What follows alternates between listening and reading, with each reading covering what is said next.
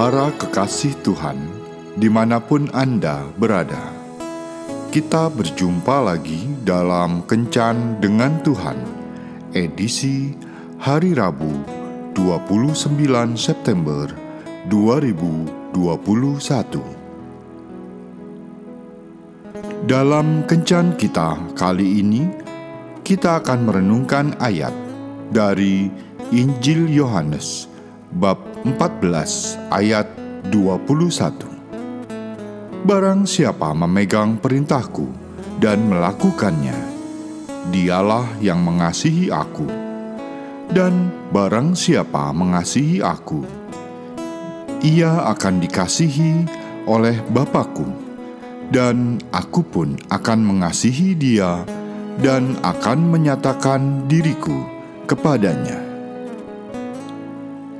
Sahabat kencan dengan Tuhan yang terkasih, William dan Fanny baru saja dikaruniai seorang anak di dalam pernikahan mereka. Ketika sedang berbicara tentang keluarga kecilnya itu, Fanny berkata, "Aku sangat mencintai suamiku, tetapi cinta terhadapnya ini..." kadang membuatku takut. Aku takut cintaku kepadanya lebih besar daripada cintaku kepada Tuhan. Aku takut cintaku kepadanya membuatku melupakan Tuhan. Karena jujur saja, ada beberapa hal yang kadang membuatku lebih memprioritaskan dirinya daripada Tuhan. Hal ini bukan baru saja terjadi dalam pernikahan kami, tetapi ketika kami masih pacaran, kami teleponan saat malam. Seringkali aku ngobrol dengannya hingga mataku mengantuk dan malas berdoa serta membaca firman Tuhan. Begitu juga pagi harinya Aku sering melewatkan waktu doa pagiku dan lebih senang membalas WA-nya. Bahkan kini, setelah menikah, aku kadang-kadang lebih suka mengajaknya pergi jalan-jalan pada hari Minggu daripada pergi ke gereja.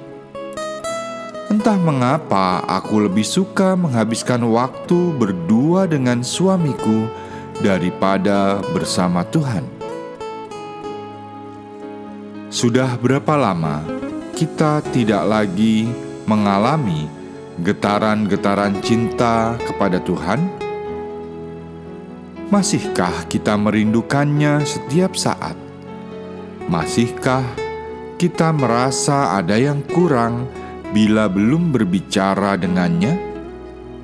Masihkah kita merasa hampa bila belum mendengar suaranya?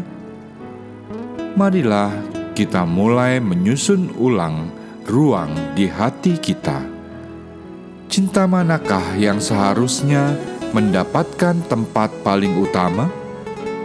Jika itu cinta kepada Tuhan, maka dahulukanlah Tuhan dalam segala hal.